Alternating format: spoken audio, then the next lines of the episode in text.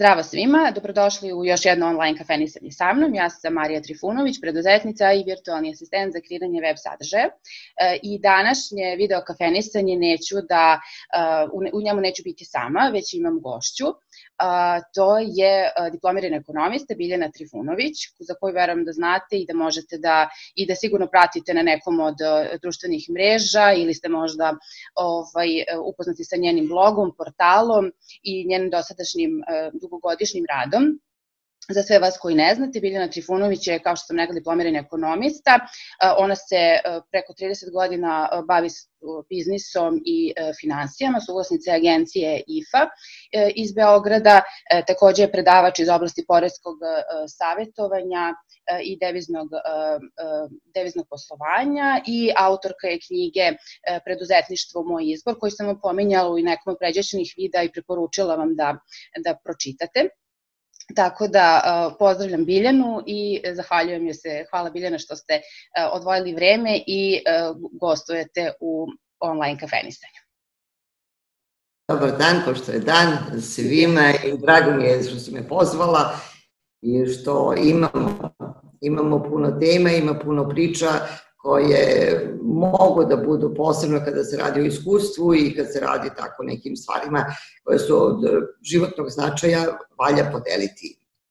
Jeste. Lepo i ono, malo, ono malo manje lepo. Jeste. E, tema koju ćete videti u naslovu ovog videa i koju sam zamolila i ovaj, Biljanu da nam, da kažem, pomogne da odgovorimo na to pitanje i postavili ste mi preko Instagrama takođe, e, jeste postavljanje dugoročnih ciljeva u biznisu, naročito u preduzetništvu, pa mislim da je Biljana jedan ovaj, zaista odličan izbor i e, volila bi da čujete njenu, njenu priču i da negde zaokružimo ovaj, ovu temu sa nekim zaključcima e, kako zaista da trajemo e, u svom e, biznisu kao preduzetnici, kako da postavljamo generalno ciljeve, a i da ostvarujemo te dugoročne ciljeve koje, e, koje postavljamo.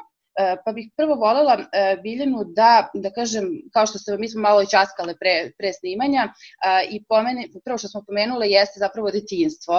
Biljana je ovaj, odrasla u jednoj porodici gde je bila okružena preduzimljivim ljudima, tako da su njeni prvi učitelji bili baka i, i uopšte roditelji.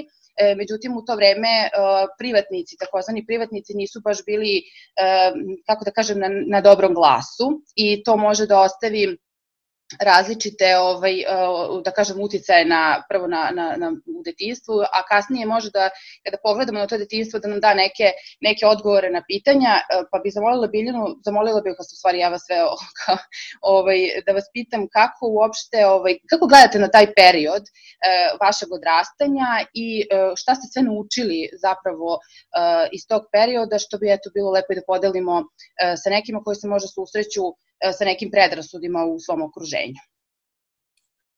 Što je, kada se setim tog perioda svog odrastanja, pošto je moj otac 63. godine otišao u preduzetnike, u privatnike, mm -hmm. znači to je mnogo, mnogo davno. Da. E, I ja taj period mogu zbilje da kažem da podelim ono sada yin-yang, e, crno-beli, e, crno-beli svet, malo je bilo sivog iz jednostavnog razloga mogu da kažem za kuću, za porodicu, e, meni lično i naše porodici bilo je lepo. I taj deo mogu da kažem da je bio generalno, i on može da se opet podeli na, na, na dva dela i na lep i na, na manje lep i sa detinjstvo.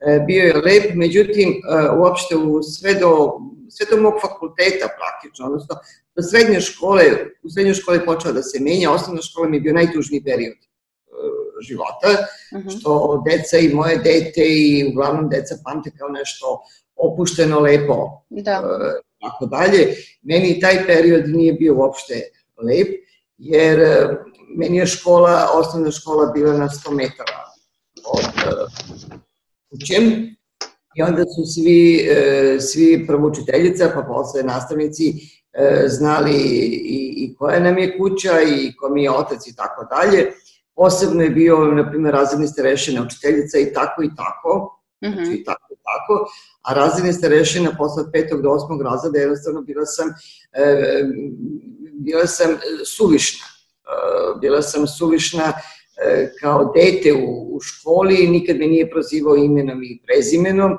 nego bilo je, ajde, ako me prozvao da odgovaram, ajde ti što si čerka privatnika. Aha, bili ste obeleženi na neki način. Obeleženi bila, tako da su i deca, e, deca me drugačije e, gledala, što sad danas nije takav, što sad danas nije takav slučaj. Onda preko puta naše kuće i gde je tati bila radionica, bio je vrtić i dan mhm. danas je tu vrtić. I onda je on dolazio svaki dan da dovodi i odvodi decu. Mislim, on završio fakultet, profesor matematike, nastavnik matematike. Moj otac jeste imao dva zanata, imao je trgovački i bravarski zanat. E, ne mogu da kažem da je bio doktor nauka, imao je, da kažem, pre rata, drugog, drugog svetskog rata završio je e, trgovački zanat, e, takođe iz, potiče i otac i majke mi potiču iz vrlo bogatih mhm. porodica. Nakon rata je završio bravarski zanat, radio je do 63. u državnom sektoru i onda je otišao u privatnike zbog nepravde koju je doživeo, on je tako to doživeo, zbog bruke i svega ostalog, nebitno. I onda kad bi u razredni, to sad nije priča, razredni kad bi dolazio po svoju decu, eh, da bi pozdravio mog oca, ja bi u tom periodu, na primjer, proleće, leto i eh, jesen bila tu na polju, sve to, nikad mu se nije obraćao imenom, nikad mu nije rekao gazda, a bio je gazda, mm. nego mu je dobar dan majstore, da bi ga mhm. onako spustio. Mm -hmm. Međutim, moj otac nije bio, što bi on rekao, kuć od juče, da. bio je veoma svestan sebe, imao je jako visok stepen samopoštovanja mm -hmm. e, za ono što je sve sam s mojom majkom u životu postigao. Postigao, da. Da, onda bi on njemu odgovarao veoma veselo i glasno. Dobar dan, akademski građaninu. akademski građanin koji živi pod Kirijom, mm -hmm. jedan sobi sa dvoje dece, znači da. nema stan, ne, nije mogo ni da iznemi ni stan, nego samo sobu koja je bila i, i soba i kuhinja i sve zajedničko kupatilo sa da. drugim da. podstanarima i pri tome je bio alkoholičar. Da. Ovaj, da. Tako da, e, taj period, kažem, jako ga se redko sećam i ne želim da se setim, ali se podsjetim zato što i tada je bilo mobinga. Znači, da. Nije to sad Kako da ne, kako da ne. Možda se ljudi ne žele da se sećaju, što vi kažete, ili ne žele da spomenju, ili ih to boli, ali je sigurno bilo.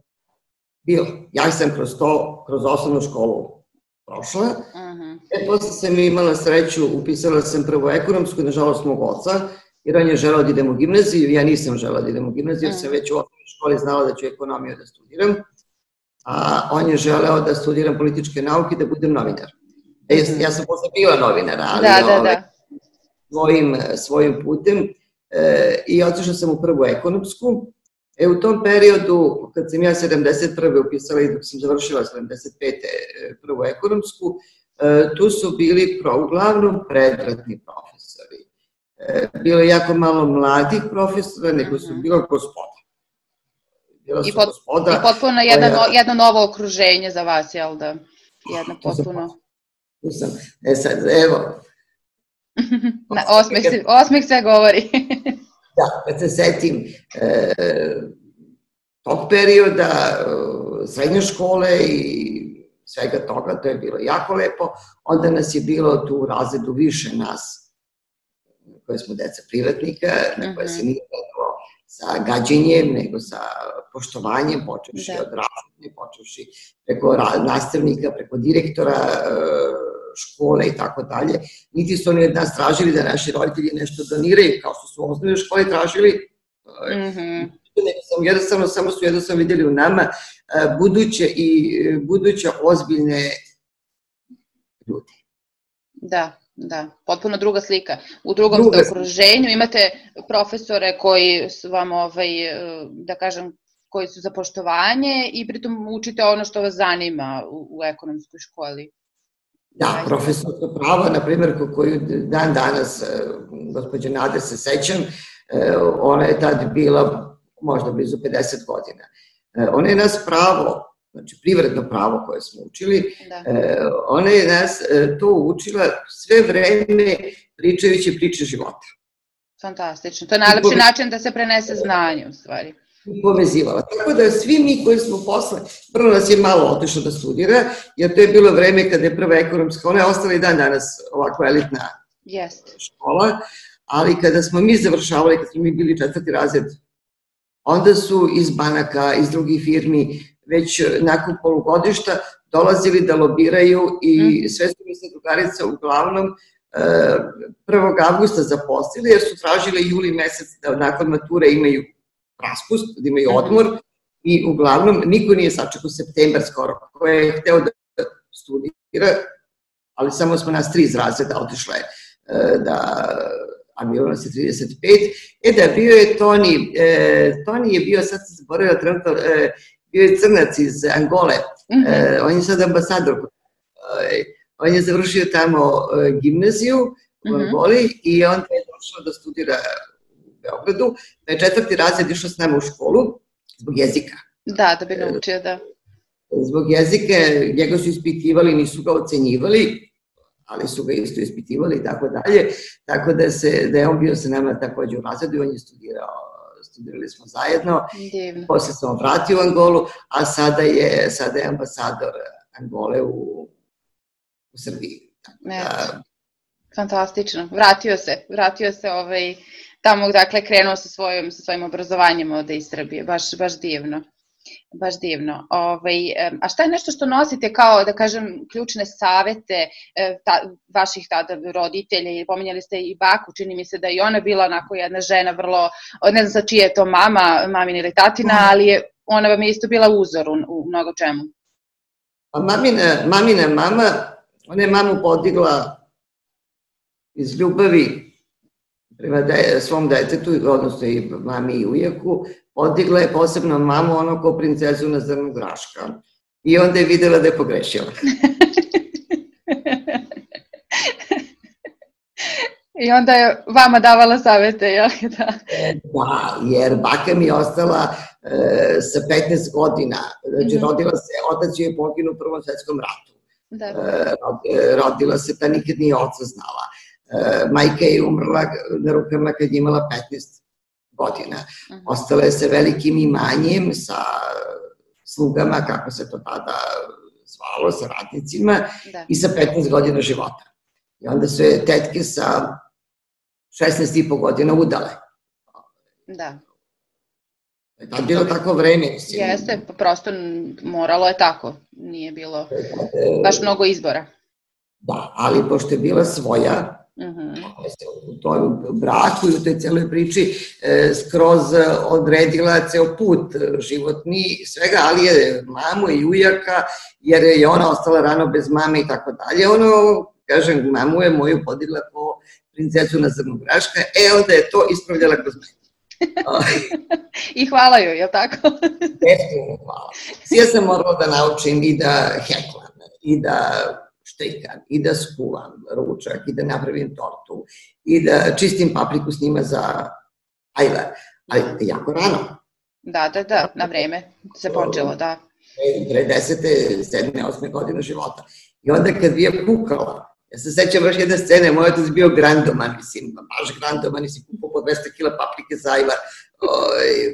I onda je bilo to na velikom nekom roštilju koji je napravio metar i nešto dugačak i pekao tu papriku, a u kraju su, na kraju tog roštilja se stalno peklo meso, kobasica, meso i jelo se i pekla se paprike, posle se čistili, sad ja kukam, sve drugarice igraju lastiš žmurke, šta je znam tu po ulici, ja sedim i ljuštim papriku. O, I plačam, naravno da plačam. Da. I sad kukam kako oni igraju i moja baba ne diže uopšte pogled za one paprike, čisti i kaže naravno i treba da se igraju. A ja Kaže, ti ne možeš. Ja ne mogu, one mogu. One su proleterke. Tako je. Da, da, da.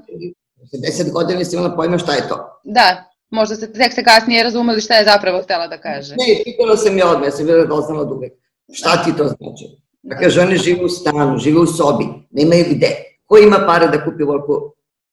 Aha, aha.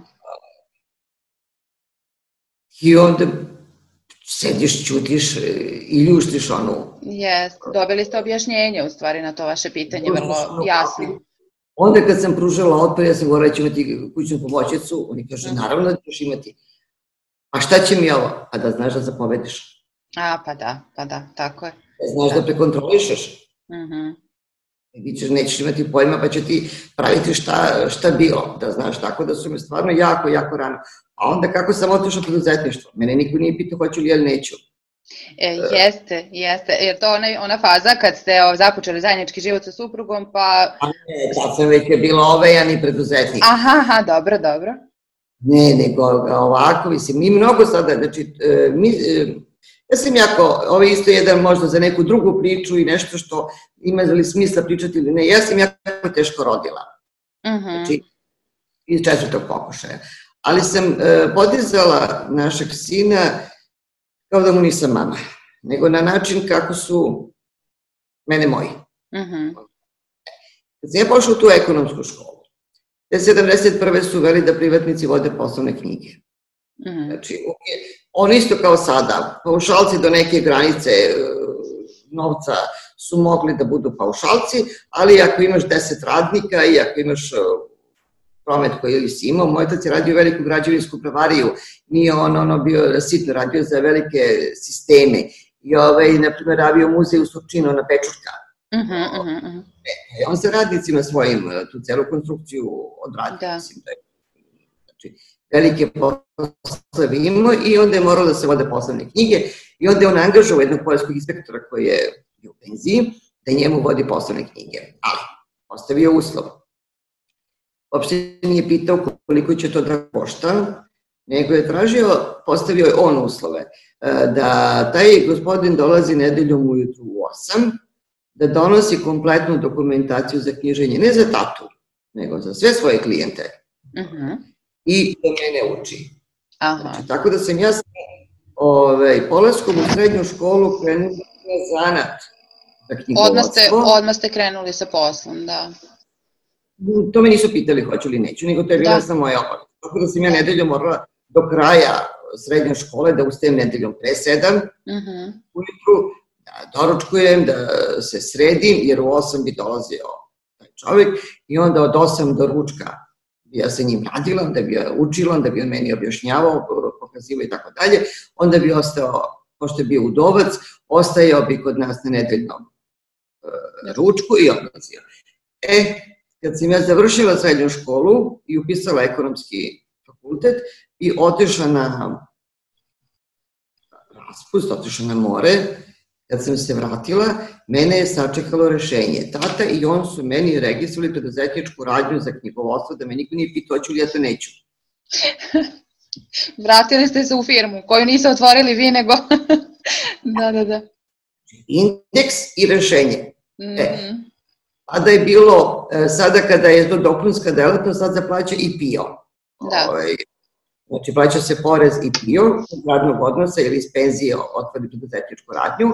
Da. O, a onda je bilo, pošto je bila redovan student, e, onda je samo se porez, e, porez plaća. Porez plaća. Tako da sam ja sad pre 19. rođendana, jer sam 19. rođendan imala 76, 76. u, ovaj, u februaru, a ja sam u januaru prve završne račune potpisala, znači sa punom odgovornošću, pre 19. rođendana. S tim, što mi opet otac, mislim, ja sam tad bila jako nezadovoljna, ne mogu da kažem što sam cvetala u, to, u toj priči. Da. Meni izabrao, on je meni odredio put, on je meni izabrao nekoliko svojih prijatelja, različitih branši. Znači, on ima proizvodnju bravariju, pa je, e, reći ću ti posle ko je taj bio prevoznik. Dobro. Ove, ovaj, znači, uz transport, kamionski njemu, pa ne znam, e, trgovinu, e, pa još neku uslužnu delatnost, tako da meni samo pet firmi, pet preduzetničkih radnji odabrao svaka različita. Jeste. Da bi se u svakoj ja ovaj, razvijala i radila, a oni meni su plaćali sa čokoladom. to su vam bili prvi, prvi honorari, ja? prve plate. Prvi, da, stvari, prve uplate, jel? 19 godina, 20 godina, ne da mi je čokoladić, da laksan optič, šta je znam. Ne, on je to tako postavio. Uh, uslovi, ja sam tako zbilja godinama uh, radila dok nisam se ovaj, osmilila da pustim oglase da dođem do klijenata uh -huh. za koje on ne zna. I onda sam to mogla da realizujem sa mojim suprugom, tada momkom. Uh -huh. Znači, bili smo, još smo se zabavljali i onda smo tada ovaj, dali prve oglase u politici uh -huh. i na radiju, knjigovodstvo, jer se njemu tata oženio otišao i on je ostao sam u ogromnom stanu i onda smo mi tu radili, tu smo dočekivali klijente, radili uveče. Onda moji misle da sam je otišao s momkom u bioskop, u kafanu, u provod, uh, ne, a mi smo za trpezarijskim stanom knjižili. Tako smo... Druga, ovaj, uh, druga smena, druga i treća smena rada, da. Tako smo, ovaj, tako smo, tako smo krenuli uz um, poslove koje smo imali, znači ja ne računam one klijente, tatine prijatelje, iz razloga da to nije bilo za novac, ali jeste bila odgovornost. E, želela sam da radim kao novinar, zaposlila sam se, radila sam kao privredni novinar, uh mhm. -huh. ali biti novinar to je samo uživanje. Da. I onda bilo sa jako, jako malom platom i trebalo je nešto preko i onda sam sa tim knjigovodstvom, tako smo to uh, dopunjavali. Mada je on u banci imao jako lepu, jako lepu platu, jako lep položaj. Da, da. E, sećam se iz knjige jednog detalja kada vam je, e, počeli ste suprugivi zajednički život i čini mi se da je zafalilo novca, ne znam, opremili ste stan, ali je zafalilo za ne znam šta je, da li putovanje ili nisam sigurna. I kada ste rekli ovaj, e, ocu da vam malo pomogne, vi ste rekli pa vi ste samo bolesnima i nesposobnima treba pomoć, mladi ste, zdravi, pravi, zašto ovaj, ne, krene, ne snađete se sami? I nije, niste dobili finansijsku podršku. I tada čini mi se, ako sam dobro, ovaj, se dobro sećam, tada nastaje neki prvi biznis plan ovaj, vaš dal 87. ili nisam sigurna ovaj, i kada zaista vi upravo sa svojim suprugom shvatate da morate vas dvoje celu tu priču da iznesete ovaj, kako znate i umete. Ma da, si to je 87. uselili smo se u svoj stan. Nismo ga mi zaradili tada. Da. Kasnije, ali vrlo brzo smo zaradili za novi stan, e, nego nam je svekar dao zamenio svoj veliki stan e, i dao nam stan od 45 kvadrata u ugao Parijske i Karadžorćeve, znači kod Sabarne crkve, mm -hmm. divan stančić. E, sredili ga, ali smo hteli odmah sve da imamo. Da, da, da. da imamo. Odmah, odmah sve, jer smo uvek, da kažem, u lepim uslovima živeli kao deca i, e, i suprug i ja i onda smo hteli sve da smo podigli kredite I sada ti krediti nama jedu platu, naravno. To su yes. jedini krediti koje smo u životu imali. Ovaj, I sada nema onog lagodnog, lagodnog života, ručkići po kafanicama, putovanje i tako dalje. Samo se onda tati obratila e, i on je, nikada, Znači, e, nikada e, nikakvu finansijsku pomoć od mog oca koji je mogao uvek uvek mnogo toga da nam e, da i pomogne, nikada nam nije dao, jer to je kazao, samo bolesnima i nesposobnima se pomaže, to nisi da, da. jedno i drugo. I mi smo se uselili u maju taj stan i ovaj, nešto internet nije dobar ili dobro. U maju smo se uselili u taj stan i u junu su u junu sam krenula, stvari već kako smo se uselili u stan i namestili taj stan, onda su se otvorile, otvorile oči, otišle prve rate sa plate za kredit i napravila sam plan. Napravila sam plan koliko nama treba novca da zaradimo. Napravila sam plan e, rukom. Znači, govorimo o 87. godini kad se pisalo na pisaćoj da. mašini, e, da li mehaničkoj ili električnoj, e, e, koliko nama novca treba, koliko mogu vremena da odvojim za, i on i ja za taj posao. E, išla sam do detalja da sam napravila plan e, gde želim da mi budu klijenti. Znači, nisam sada ciljala, e, ciljala po profilu, Dobro. sad to utici, e, za garderobu ili to, znači to nisam ciljala, jer sam znala, obučena sam bila za, za knjigovodstvo, za sve, sve branše, e, nego sam ciljala da klijenti budu, pošto smo živjeli na uglu Parijske Karadžorđeve, da klijenti budu u Maršala Birjuzova, jer sam, tu je bio prirodni teka, tu mi je bio posao, da budu u Knez Mihajlovoj i da budu oni bočnim uličicama što povezuju uh, Knez Mihajlovu i, I ona, da, na ovu Birjuzova. Znači, ne da idem na, prema Dušanovoj, nego na ovu.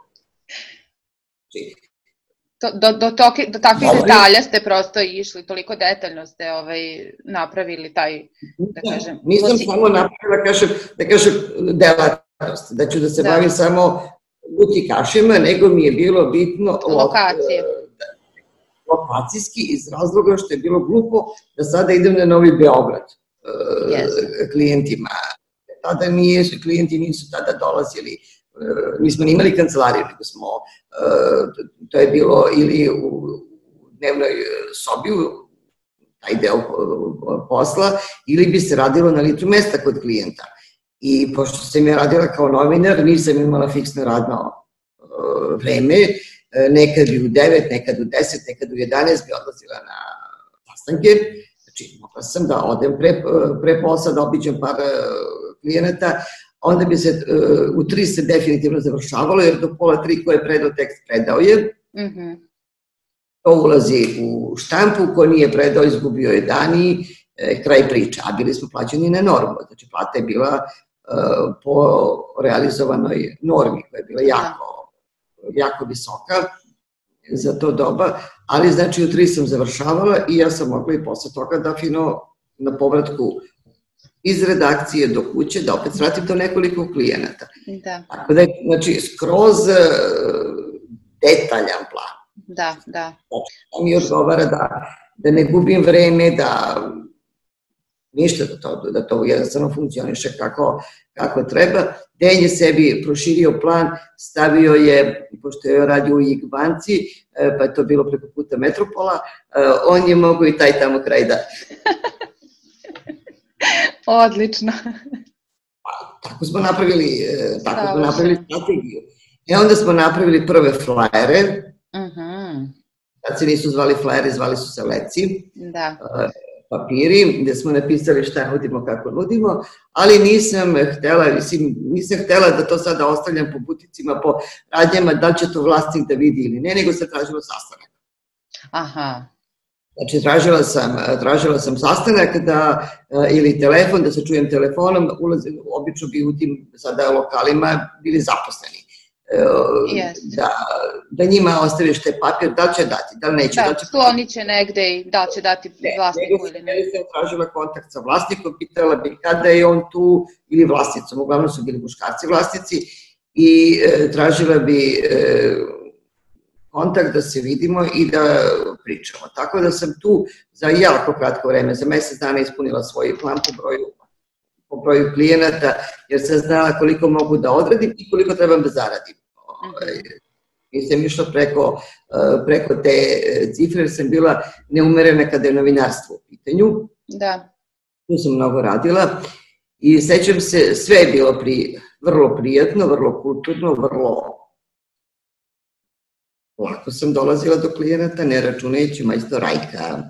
Uh mhm. -huh. e, to, to, to, to, to se neće zaboraviti. Sad kad pričaju, ne znam, ovo teško, to, mislim, e, on je imao u Carice Milice butik, to mu je bio jedan od butika koje je imao.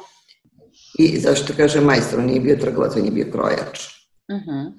I za njega je radilo uh, sva srpska tekstilna industrija, i dobar deo ovaj, e, u Bosni, jer on nije samo svoje butike snabdevao, snabdevao je i Betex, i Atex, i robne kuće Beograd, i e, Bazar,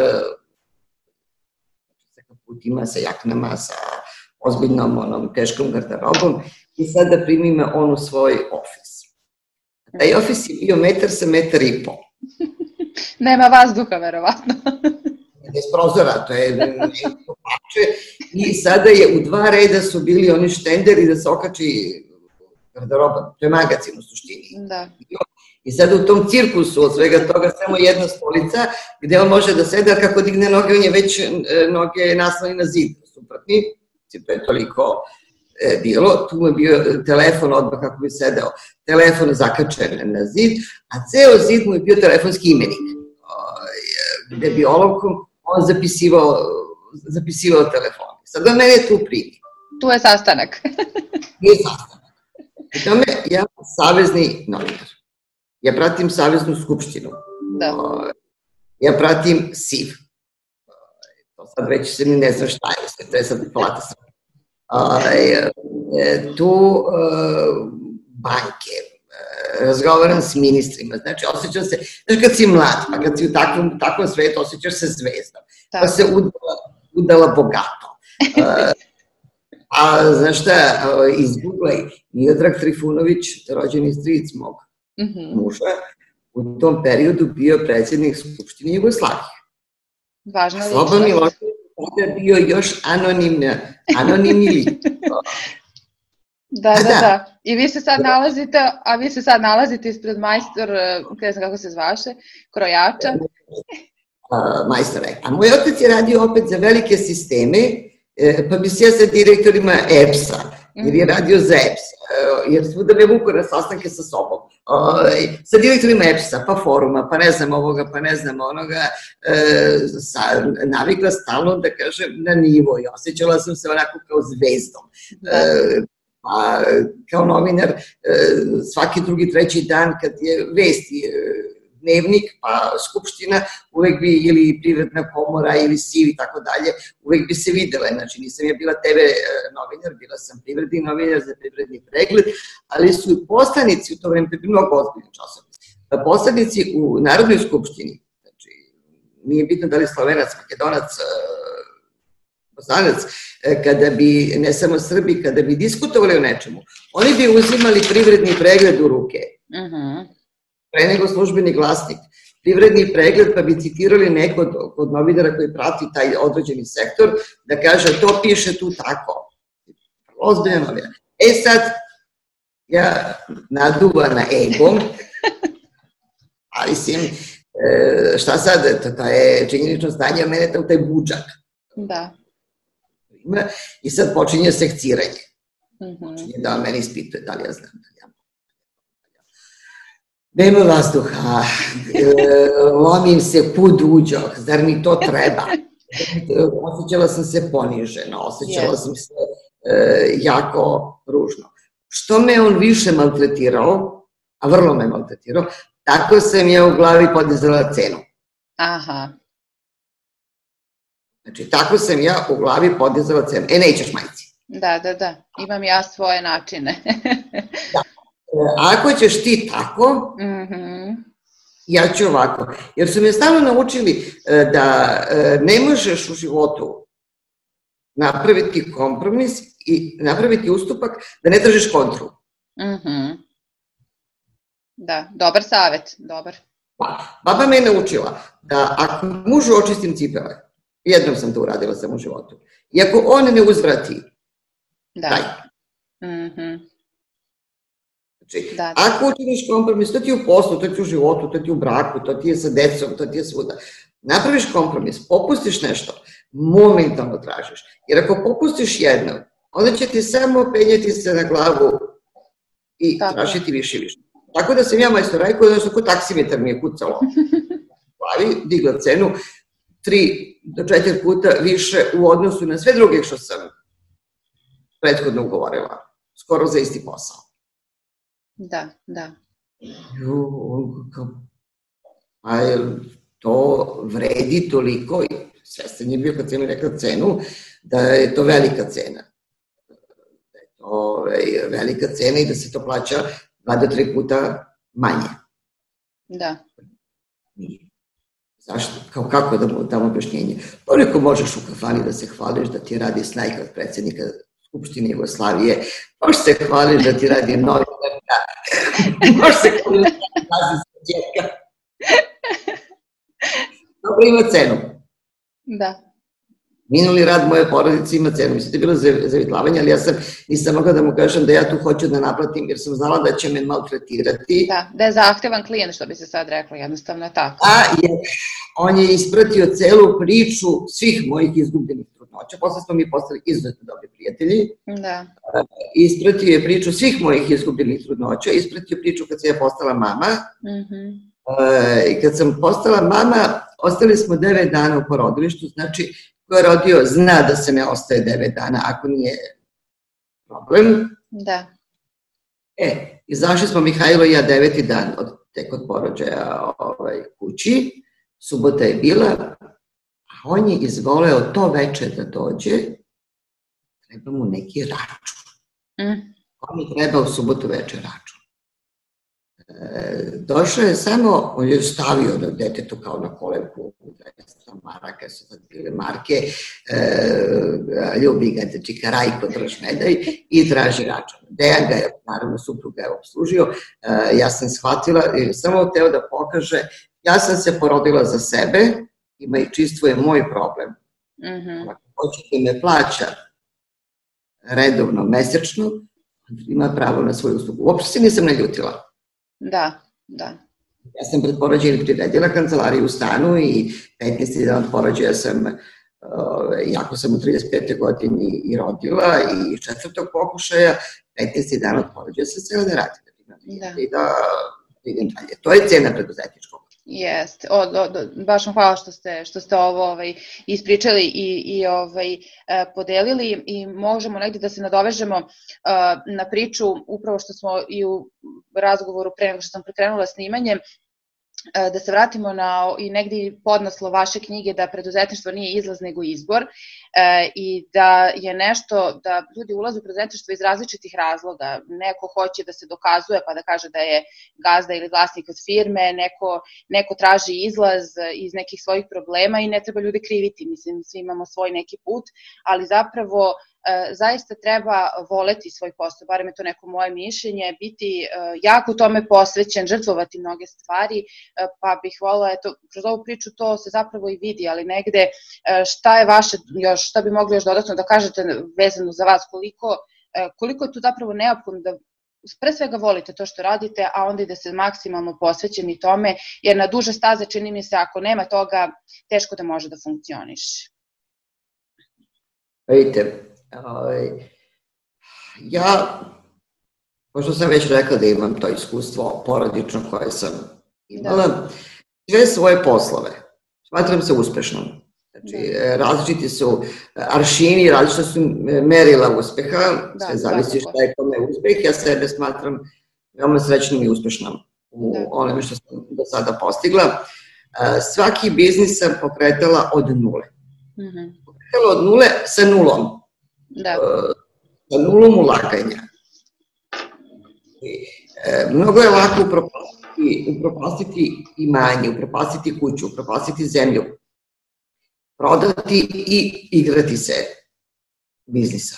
Što znam jako veliki broj ljudi da su tako da. o, prošli. E, kad sam to knjigovodstvo počela da radim i po očevom nalogu, a i posle E, kad sam ono e, samostalno, krenuli smo sa solarnim digitronom i dve olovke. Pa smo sa tim solarnim digitronom zaradili novac da kupimo prvi računar, 386, to, to današnje generacije ne zna šta je, ali to je da. bila najjača mašina. Jeste. I, I štampač, to smo kupili 89. godine i e, te godine smo kupili ovaj, e, 128-icu, kola, ovu. E, ona je koštala 9000 maraka iz zastave, a štampač i računar nije mogao da se kupi u Srbiji, kupili smo ga iz Slovenije. Da. Poslali iz Slovenije. E, to je u paketu koštalo 14.500 maraka. Preskupo, da. Mislim, ne preskupo, prosto bilo je skupo. To je bila cena. Da. Znači, to je bila, to je bila cena. Još malo pa dvoje kola za jedan računar i To smo zaradili sa solarnim digitronom. Mm -hmm. Znači uvek se od nečeg mora početi, to je... Od nečeg se mora početi, ali ne sa ogromnim parama. Znači, proizvodnja mora sa velikim parama, ali yes. Usluge su drugo, usluge su drugo, da. To su, to su druge priče. Ali e, početi, kad se počinje od nule, znači kad se počinje od nule, kad se počinje, e, kad nisi, e, prvo mora da se to mnogo voli. Znači, mora mnogo da se voli. Jer gledaj, kada se radila kao novinar, Pomenula sam da je norma bila visoka. Bilo je 15 tekstova sa strukturom. Koliko vesti, koliko uh, osvrta, koliko komentara, intervju u mesecu. Ali novina je 22 puta izlazila, znači nije s vikendom izlazila. Mm -hmm. Imaš 15 tekstova. 90% redakcije je ispunjavalo jedva normu. Ja sam redovno imala tri norme. Redovno sam imala tri norme. Meni je toliko bila sramota kad sam uh, bila unapređena, uh, prošla sve faze pripravnika, godinu dana pripravnik, pa mlađi novinar, pa novinar, pa stariji novinar, saradnik, držeda i pa urednik, ali sam urednik poslala sa nekoliko četiri godine staža. Jako brzo. Brzo ste napredovali. Su rezultati, rezultati bili za mene. Da. Kada sam bila u trudnoći pre Mihajla, znači početak trudnoće, tu sam omanula, tu sam omanula, imala sam dve i po norme, mene je glavni odgovorni za ovaj razgovor da vidi šta se sa mnom desilo. šta se sa mnom desilo, jer je odmah pretpostavljeno da imam neki problem. Da. Ovaj, onda sam rekla da imam problem sa trudnoćom i tako dalje, o kao, ok, ja znam 90. putovala sam Ovaj, putovali smo za, privatno za 29. novembar za Atinu uh, i slučajno sam sa, sa sedište mi je bilo pored Talipagića, košarkaša, uh, i nisam ni znala ko je. Uh, nego mu možda, jo, rekao sedište, on, on, on, onda on bitan, ovo, jeste, odmah notes iz Tašne i napravila 10.000 metara uh, u avionu, napravila prvi intervju uh, u avionu i spoj e, financije privrede sa sportom, Sport. to su prenijele posle sve novine i Tanjug i e, sve, naravno kad se vratila za Tine pa objavila da. ovaj, objavila to privredno pregledu. Znači, sve što radiš moraš da voliš. Jednostavno nema, e, uopšte nije bitno. E, ali sad sam krajnje, e, krajnje ozbiljna, uvek sam ozbiljna. E, da li radi, e, e kad kaže radim kod privatnika. Radim u banci, radim za gazdu, ne radiš da ti ni za koga. Da uvek za sebe. Gde god da radiš, šta god da radiš, radiš za sebe. Jer rezultat tvojeg rada je tvoja plata. Jest. Tvoja plata ili tvoja zarada. A ići i mrcvariti, mislim, ja, ja kad, mislim, imamo jako dugo, imamo radnike, ali kad zapošljavam uh, radnika, saradnika, zovi kako god uh, to hoćeš, E, stoji da onog momenta kad e, dva koraka ide napred, da tri nazad kad pođe na posao. Yes. Ne dolazi. E, a kad si privatnik, znači moraš da voliš posao, mm. bez da gde god da ga radiš. Tu nema... Da. E, a onda moraš, ti kad si privatnik, ti si sve, pogotovo kad si mali privatnik, mm -hmm. ti si ti si čistačica, Sve. I da sve. Sve u jedan, što je sam ja u jednom videu svom pomenula, sve u jedan. Ko ona kafa, Bez... tri u jedan, a ovo je sve u jedan. E, sve živo. I e, uz sve to, onaj ko ne želi stalno da uči da se napreduje, mm -hmm. njega mesta nema.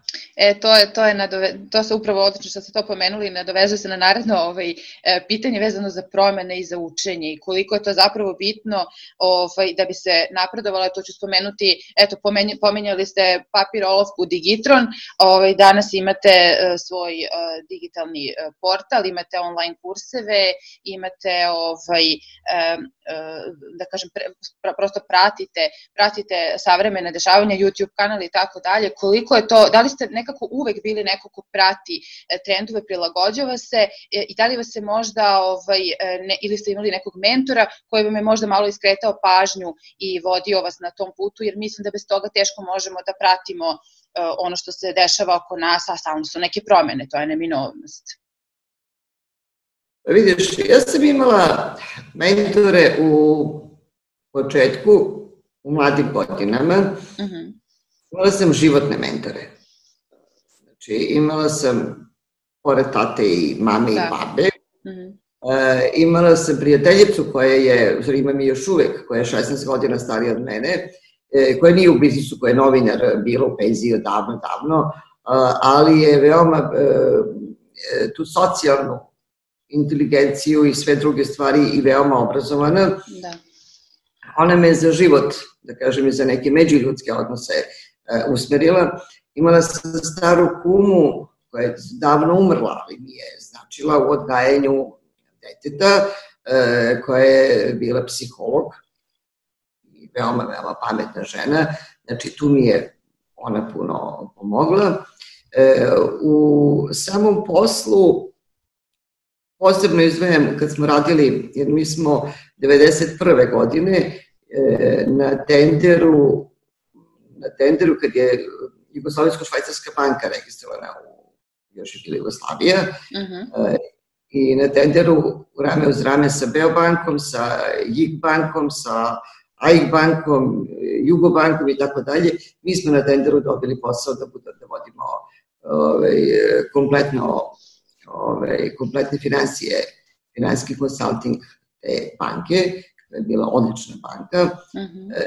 I tada sam videla nešto posebno jedne gospođe koja je bila savjetnik, znači e, u prirodnom pregledu dok sam radila imala sam urednike koji su mi značili i učili mi, jer ja sam ekonomista, znači mega je, još prvu platu, prvu platu kad sam dobila kao novinar, uh mhm. -huh. ja sam je potrošila do kraja, e, ne na poklone, ne na ručkove, nego sam otišla i pokupovala sve moguće knjige. -huh. koje se odnose na novinarstvo. I onda onaj period pripravničkog staža kad su trebali da nas uče i edukuju drožnede, radili su kako su radili, neko bolje, neko lošije. Uglavnom samo se jedna žena bavila sa mnom, mhm. koja je imala volju. Svi drugi koji su trebali nisu imali jednostavno volju, ne da nisu mene voleli, nego su njih zanimalo da se bave pripravnicima.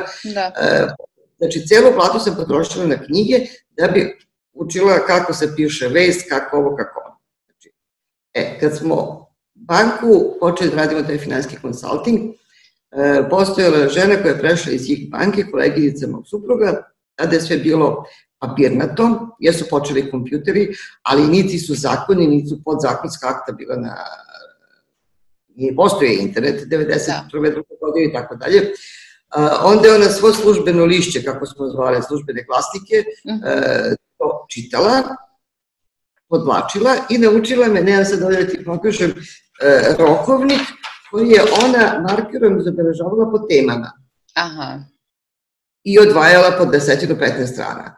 I kako bi koji službeni glasnik izašao, odnosi se, na primer, na ovaj, devizni posao, ona bi zapisivala tu taj taj broj, taj ta strana službenog glasnika, eh, odnosi se na to i to. Ako bi sada ovo za, ne znam, za porez, ona bi u drugom segmentu. I onda sam kod nje videla tu sistematičnost kako na papiru, da ne moraš da stalno kopaš i tražiš da se vraćaš, nego svoj sadržaj praviti Tako je.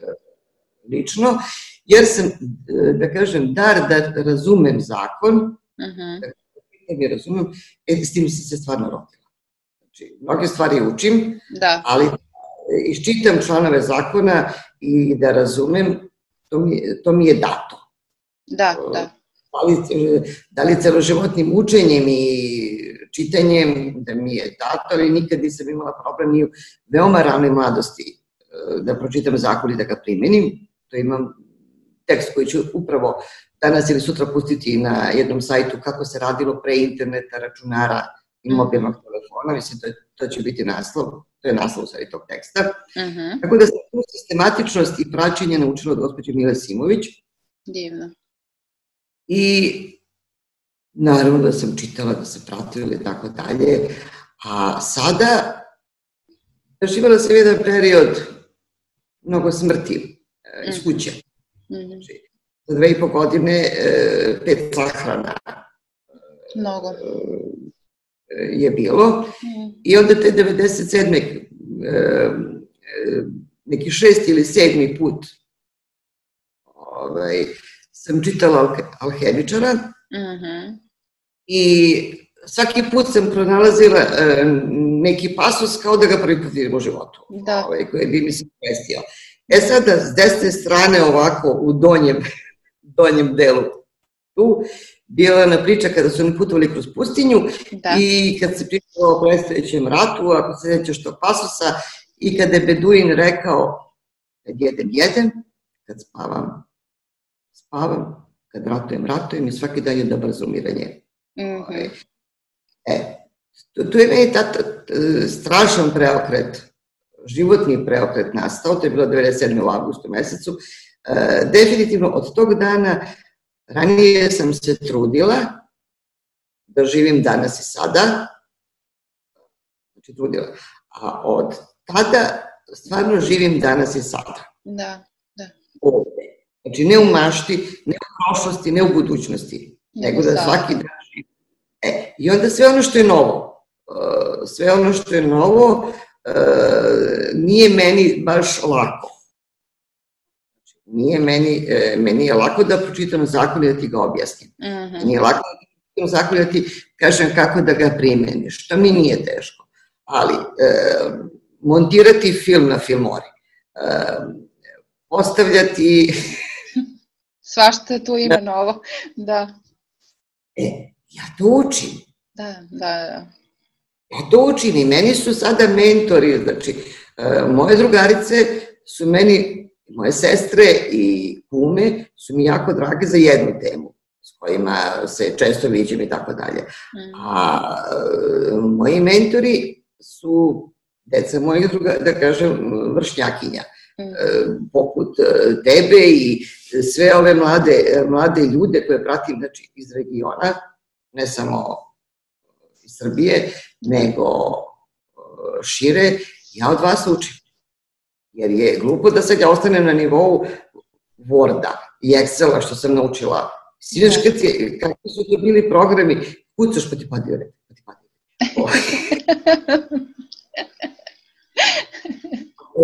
takav je, pra, da je bilo formatizovati tekst. Jest, jest. Da. Drama, to je bio uspeh. Ove, ovaj, to je da. bio uspeh.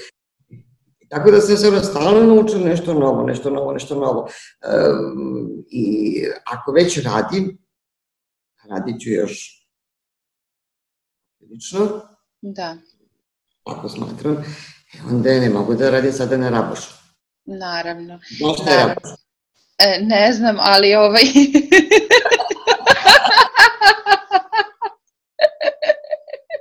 ali razumem šta ste hteli da kažete, apsolutno se prilagođavamo svi, mislim, bez obzira mlađi, stari, toliko su, stariji, toliko su te stvari, e, jako se brzo i, i, i svakodnevno pojavljuju a, novine i mislim da je neophodno da, da, ih, ovaj, da ih pratimo, da se prilagođavamo, da uradimo koliko možemo, ako ne da angažujemo nekoga ko može da nam pomogne, ali učenje je nešto što je svakodnevni proces.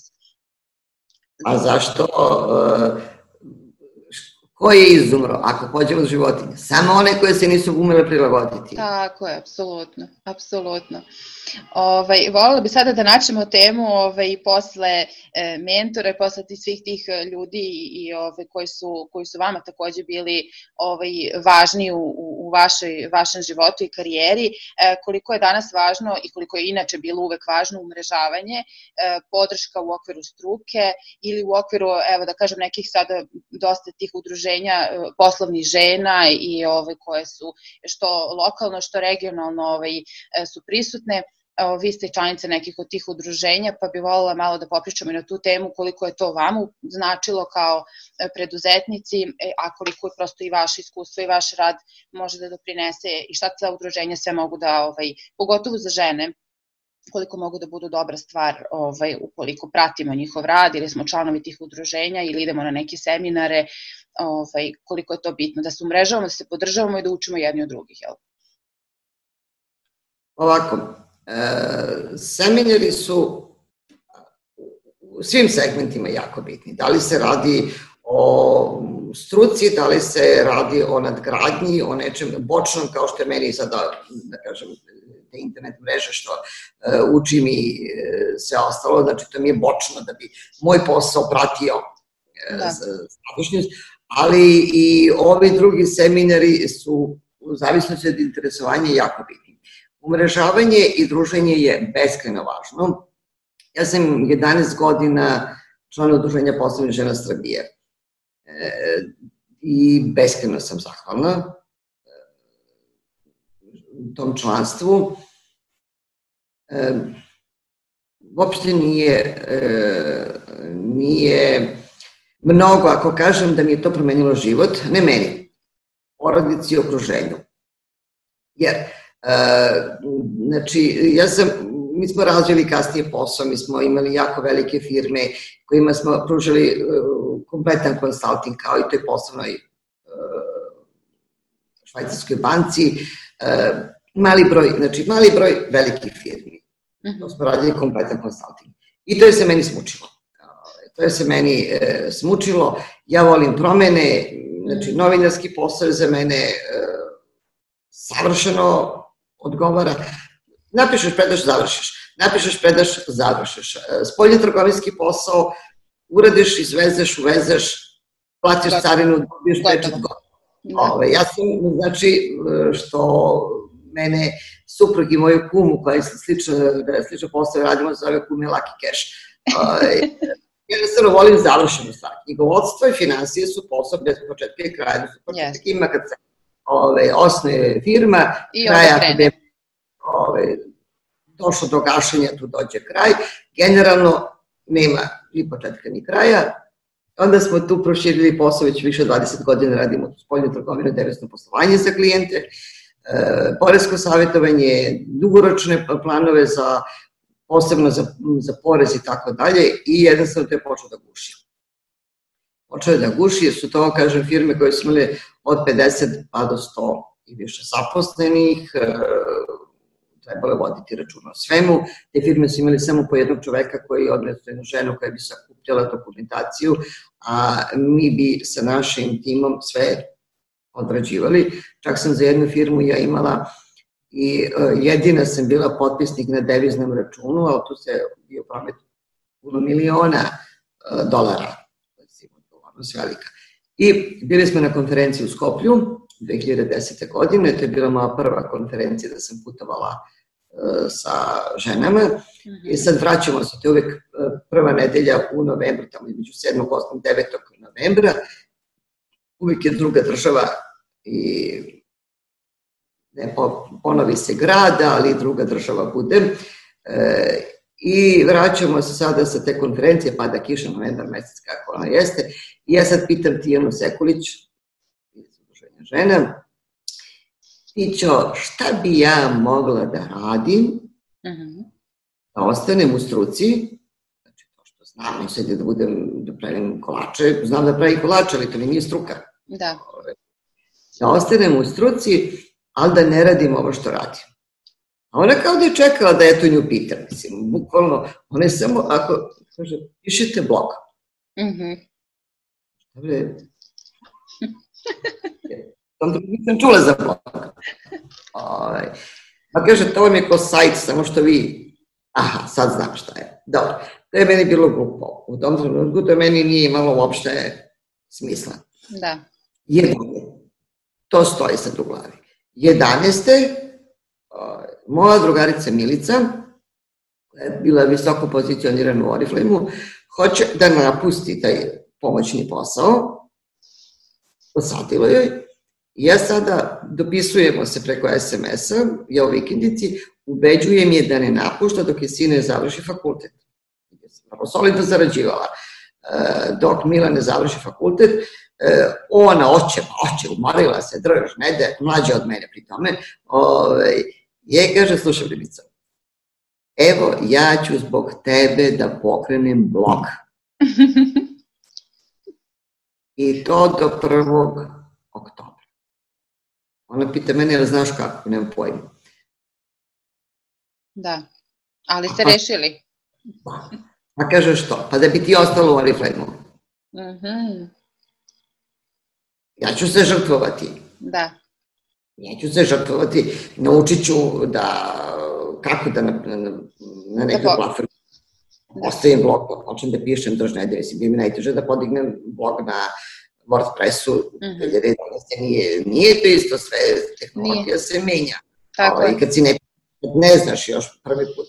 Ja za svaki slučaj 21. septembra podignem platformu uh mhm. -huh. i krenem da pišem tekstove, ono, baš pravi blog, besplatno i sve to, da bi, e, pišući taj blog, to me od, ponovo vratilo. Ja imala sam predavaštvo, imala sam radionice još 94. Bili smo tad isto jedini za e, radionice za knjigovodstvo za preduzeće i knjigovodstvo za preduzetničke radnje i to je do bombardovanja u rece čekalo za naše radionice. Trajale šest nedelja za preduzeće, četiri, ali šest nedelja, tri puta nedeljno po uh, pet školskih časova. Intenzivan, intenzivne radionice. Intenzivne radionice. I to od, od otvaranja poslovnih knjiga, sve preko obračuna amortizacije, preko plate, preko zatvaranja završni račun, znači kompletno uh, sve. I ostajala sam mentor svima koji su uh mhm. -huh radionice. Ostajala sam dugačko, po dve, tri godine sam im ostajala uh, mentor u smislu ako negde zapnu da mogu da se... Da se jave. Da se jave.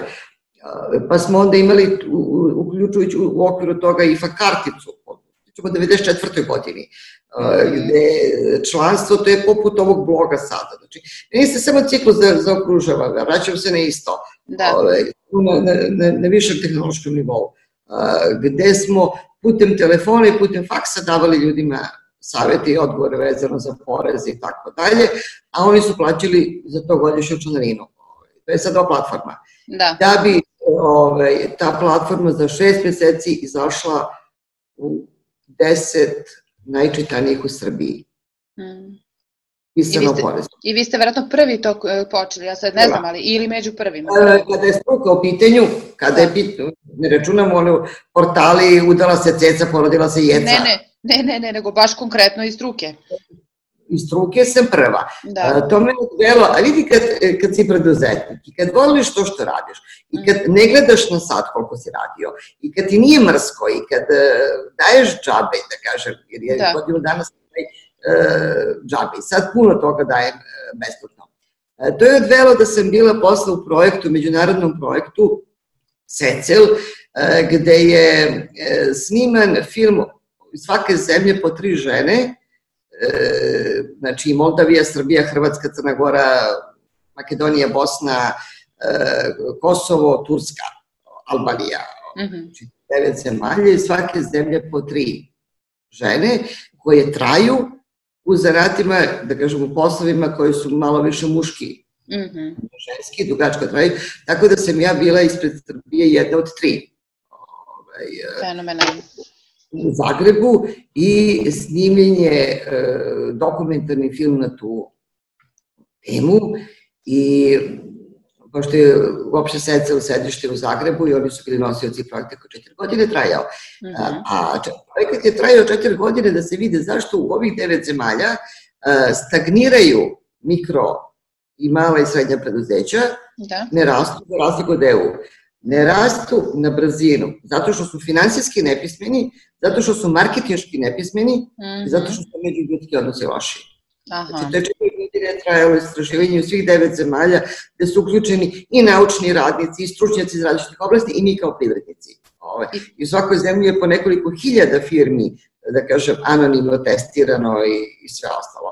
Da. Tako da smo je to doživjela, uh, pored ovih stručnih putovanja, putovanja da se snimaju filmovi, da se taj film prikazuje ne samo u Briselu, ne samo u svih tih devet zemalja, prikazuje se u celoj EU kao primjer, jer je taj Secel iz Zagreba, što je vodio taj projekat, uh, osvojio prvo mesto u svim projektima uh, koji su rađeni zadnjih deset, ovaj, deset godina. Onda upoznaješ upoznaješ druge žene, upoznaješ druge kulture. Vidiš da nije samo tebi teško. Mm -hmm. Znači, govorimo o udruživanju. Da. Ove, da nije samo tebi teško, da je teško i onoj u Bosni, onoj u Crnoj Gori, onoj u Hrvatskoj, da se obraduješ kad vidiš, e, meni se desilo 2015. godine da sam ja ove žene iz regiona videla od septembra do kraja oktobra, uh -huh. koliko je to bilo gusto, po pet puta svaku, a moju kumu što je na Novom Beogradu nisam videla od jula. a tek u oktobru Govorim, da. E, u Srbiji nema mesta Kraljevo, Čačak, Kraljevo, Kragujevac, Loznica, znači nema mesta gde nema neku od drugarica. Da. E, u regionu nema grada većeg, a i manjeg, gde nemam e, nekog od koga poznajem. I onda je ostao le, savršeno lep oblik širine.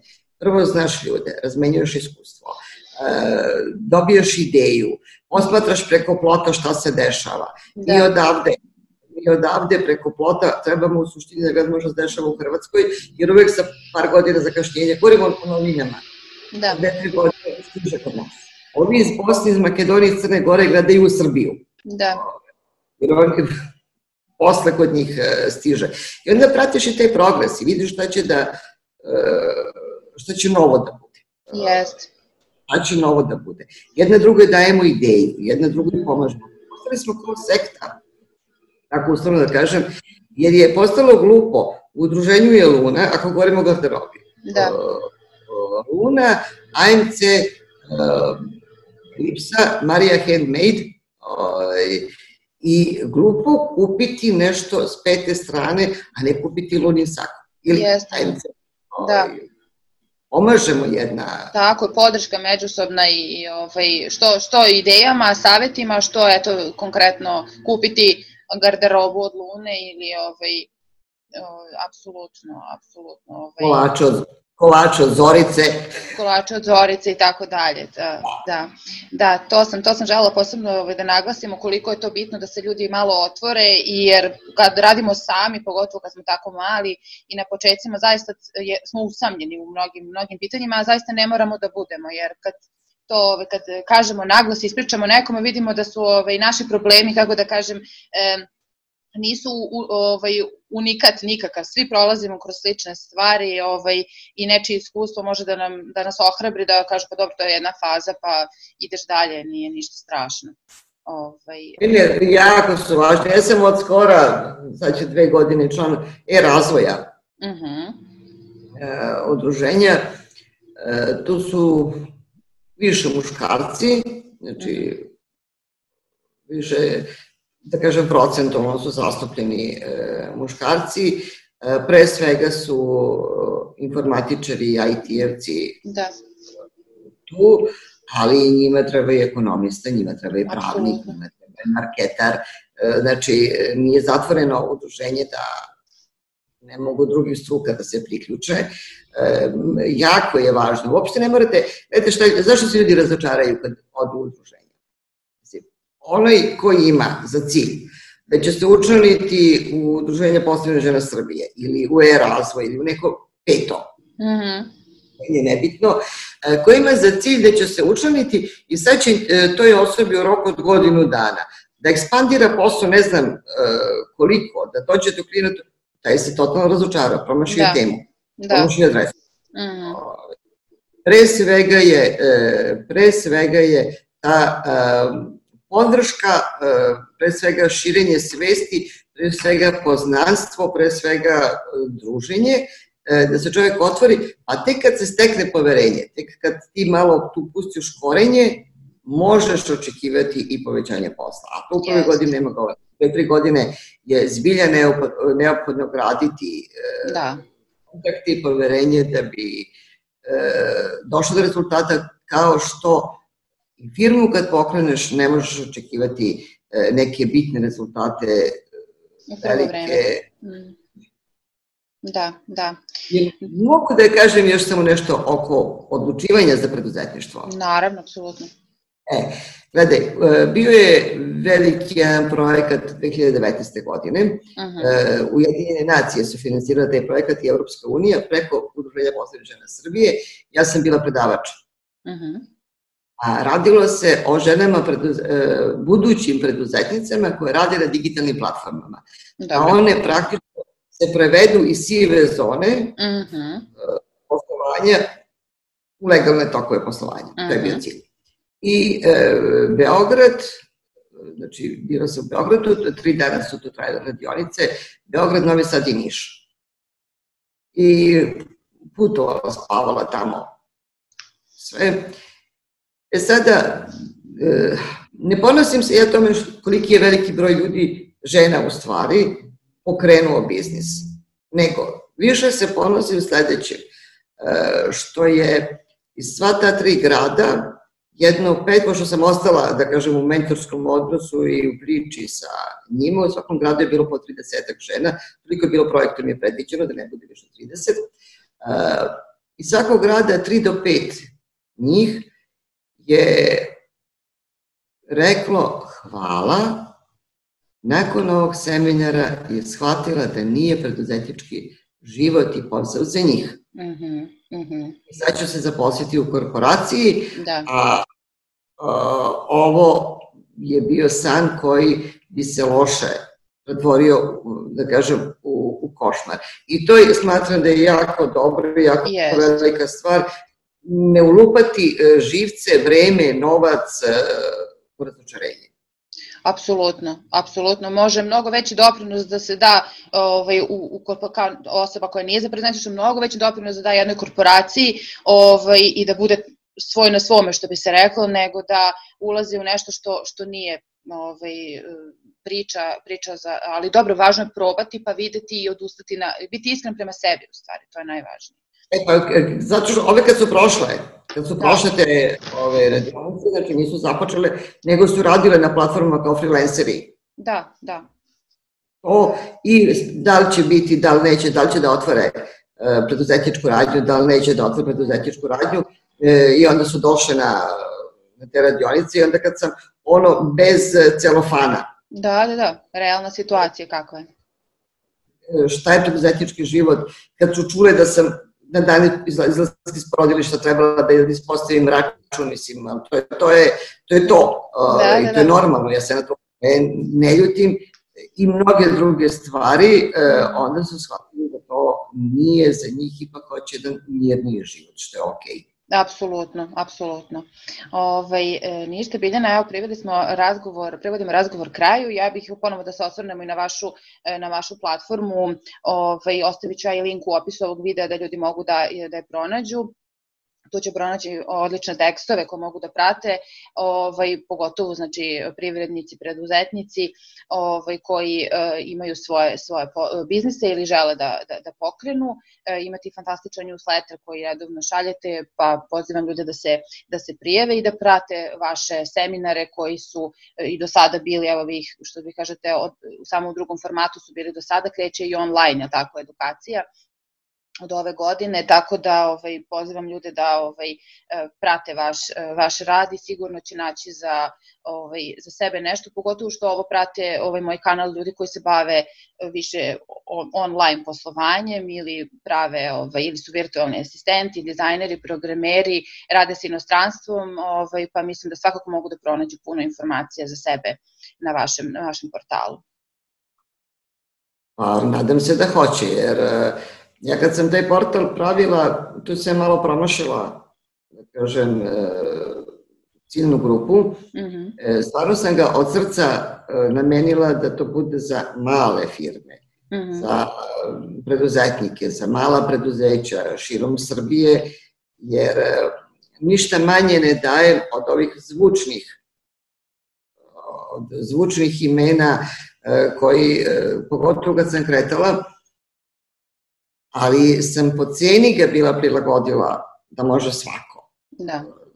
Da ne radi pomoću štapa i kanapa, jer se dešavalo da u Srbiji od kad je pra, bio prag, govorilo pre par godina, prag za ulazak u sistem PDV-a bio 4 miliona, e, knjigovođe su u nekim delovima Srbije živeli, a to je već prošlo dve godine kako se promenio zakon, živeli u uverenju da je 2 miliona da. Ove, i pravili greške, pravili probleme. Znači da, da, mo, da može svako da prati i nešto zašto se jako zalažem. Znači, radila sam knjigovodstvo, poštujem tu struku bez danjeg, sad više da. ne radim, ali naši privrednici od e, knjigovođa očekuju sve. Jest. Sve. Pa ako može i utovar, istovar kamiona ili da im ljušti papir. da, da, da. To, to stoji. Knjigovođa kroji od donetog materijala. Uh mhm. -huh. A vi, e, kao vlasnici svog biznisa, vi krojite svoj život. Yes. Vi krojite svoj posao. A on samo knjiži, njegovo je da proknjiži ispravno, da obračuna porez mm -hmm. ispravno, da uradi obračun plate ispravno, da uradi završni račun ispravno. Ono, da li ćete vi primeniti propise koji se odnose na spoljnu trgovinu, na devizno poslovanje, na ekotaksu, na 390 stvari koje, jer šta je problem? Problem je i dobro i loše, Marija, je sledeće, što su preduzetničke radnje, bez obzira da li su one paušalci ili vode poslovne knjige, kada se radi o zakonu o spoljnje trgovini, carinskom zakonu, deviznom poslovanju, znak jednakosti sa NIS-om. Znači, uh mhm. -huh. ono što može NIS, da. tako kažem, da. O, što može NIS, to mogu ja, to možeš i ti, kao preduzetnička paušalna radnja, da radiš uvoz, da radiš izvoz, da radiš reeksportnu doradu, da izvoziš usluge svoje, da uvoziš, sve je dozvoljeno preduzetnička. Ali, pored dozvole imaš i obavezu. Uh mhm. -huh. Ljudi vide samo ono što je dozvoljeno, a ne gledaju ono što je posle imaju i obavezu po tom osnovu. Jer paušalac ako kupi, znači paušalac misli da njega ne kači zakon o PDV-u jer nije u sistemu PDV-a. Da. Govori u korist platforme i u korist poznavanja što treba. Ako paušalac, ti si sada radiš na društvenoj platformi. Da. Na digitalnoj platformi, ok. I paušalac. Ne znam da li si paušalac ili nisi, ali... Jes, jesam. Najkulturnija najkulturniji izbor biti paušalac. Ja sam prešao paušalce. Posle 27 godina preduzeća ovaj, sam se preregistrovao. E sad gledaj, kupiš, platiš u Americi e, e, antivirus program. Dobro. Platiš elektronskom karticom. Ali, ako je platiš kao Marija Trifunović, -huh. fizičko lice, da. nikom ništa. Da, da si za svoje potrebe. Ako platiš karticom sa preduzetnička, mm -hmm. da, ovaj, kupiš antivirus program, platiš ga 50 dolara, mm -hmm. e, koristit ćeš ga na računaru ovde u Srbiji. Onda si dužna na tih 50 dolara interni obračun PDV-a da podneseš PDV prijevu i da platiš 20 dolara, odnosno sa dinarsku protivrednost tih uh, eh, 20 dolara, jer 20% je na to da. PDV, jednokratno da podneseš uh, poresku prijevu. Da. I onda i paušalcima nađu rupu gde mogu da budu kažnjeni ili paušalci treba takođe da se edukuju.